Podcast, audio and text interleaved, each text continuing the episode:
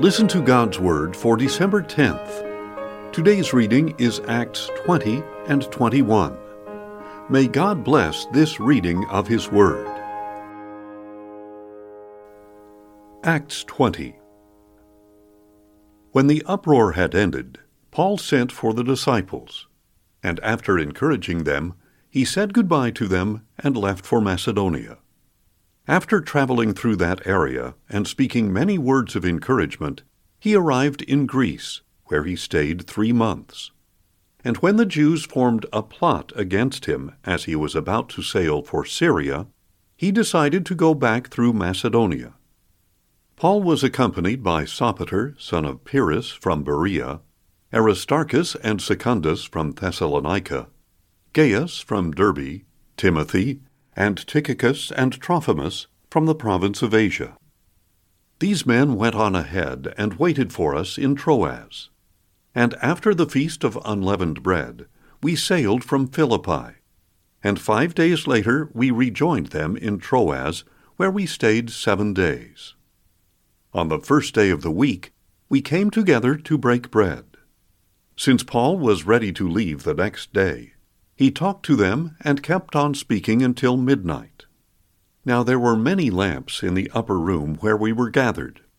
And a certain young man named Eutychus, seated in the window, was sinking into a deep sleep as Paul talked on and on. When he was sound asleep, he fell from the third story and was picked up dead. But Paul went down, threw himself on the young man, and embraced him. Do not be alarmed, he said. He is still alive. Then Paul went back upstairs, broke bread, and ate. And after speaking until daybreak, he departed. And the people were greatly relieved to take the boy home alive. We went on ahead to the ship and sailed to Assos, where we were to take Paul aboard. He had arranged this because he was going there on foot. And when he met us at Assos, we took him aboard and went on to Mytilene. Sailing on from there, we arrived the next day opposite Chios. The day after that we arrived at Samos, and on the following day we came to Miletus. Paul had decided to sail past Ephesus to avoid spending time in the province of Asia, because he was in a hurry to reach Jerusalem, if possible, by the day of Pentecost. From Miletus Paul sent to Ephesus for the elders of the church. When they came to him, he said, You know how I lived the whole time I was with you, from the first day I arrived in the province of Asia.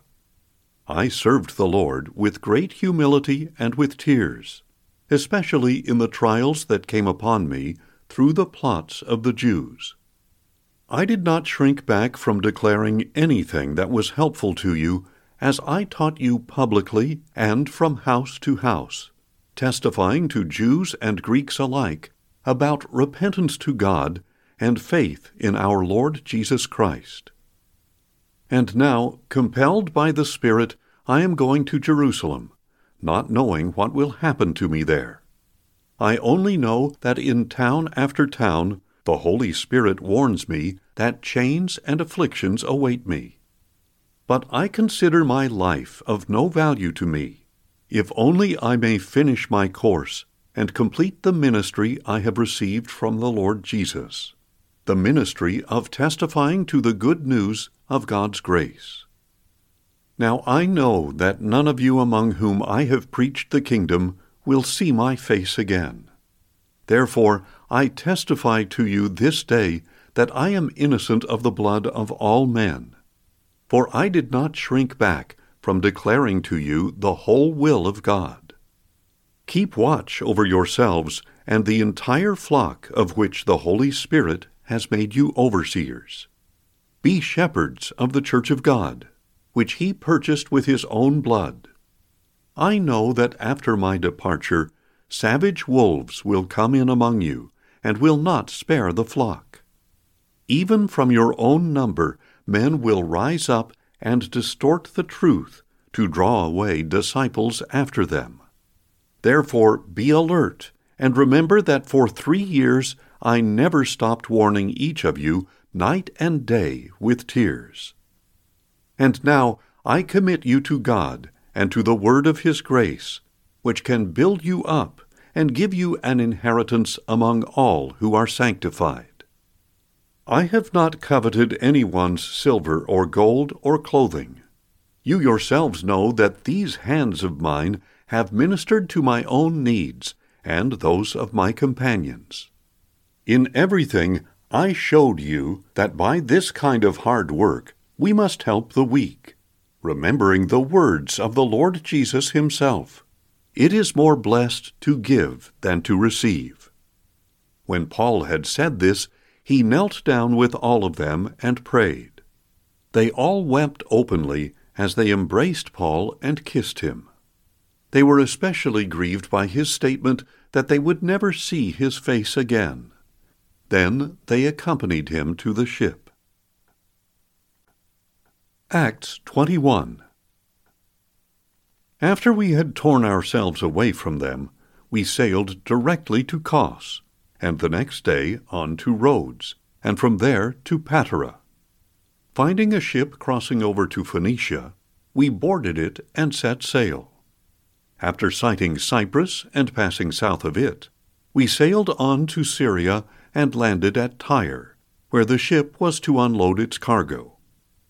We sought out the disciples in Tyre and stayed with them seven days. Through the Spirit, they kept telling Paul not to go up to Jerusalem. But when our time there had ended, we set out on our journey. All the disciples, with their wives and children, accompanied us out of the city and knelt down on the beach to pray with us. And after we had said our farewells, we went aboard the ship, and they returned home. When we had finished our voyage from Tyre, we landed at Ptolemais, where we greeted the brothers and stayed with them for a day. Leaving the next day, we went on to Caesarea and stayed at the home of Philip the evangelist who was one of the seven. He had four unmarried daughters who prophesied. After we had been there several days, a prophet named Agabus came down from Judea.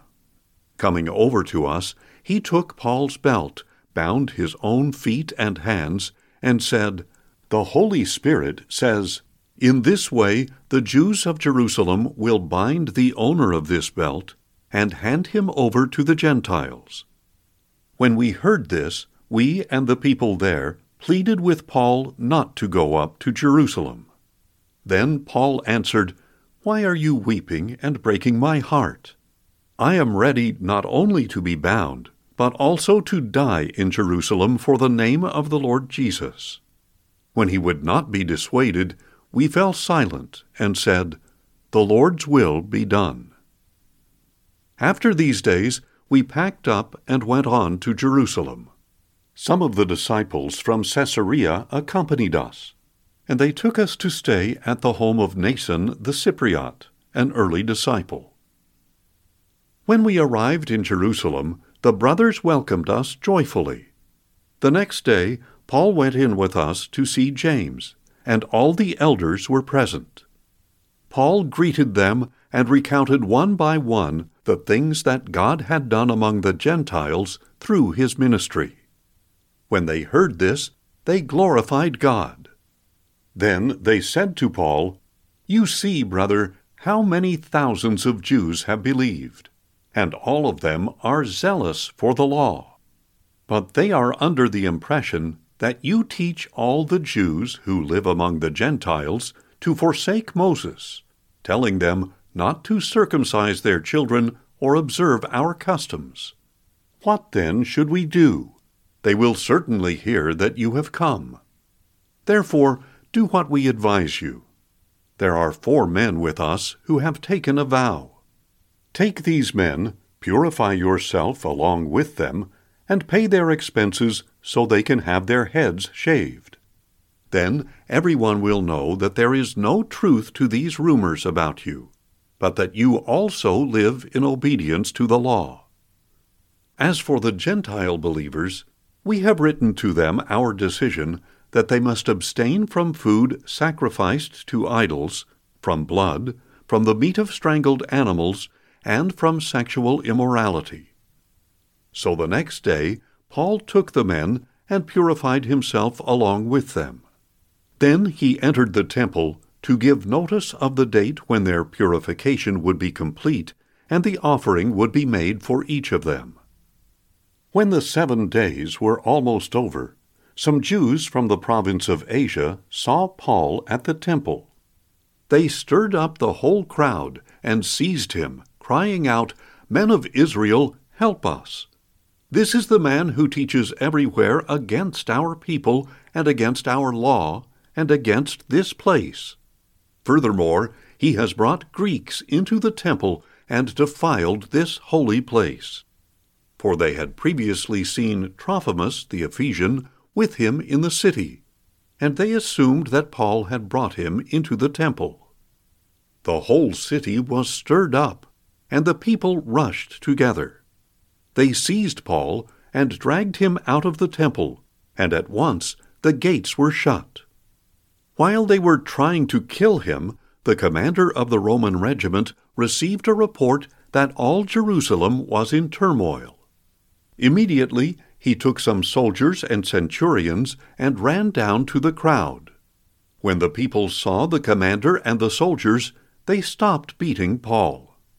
The commander came up and arrested Paul, ordering that he be bound with two chains.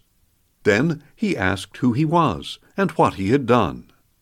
Some in the crowd were shouting one thing and some another. And since the commander could not get at the truth because of the uproar, he ordered that Paul be brought into the barracks.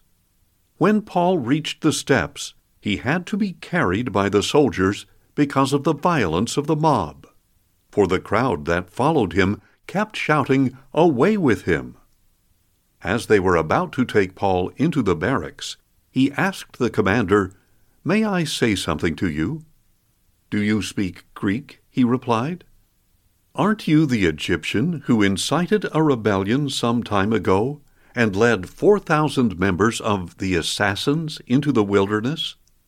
But Paul answered, I am a Jew from Tarsus in Cilicia, a citizen of no ordinary city.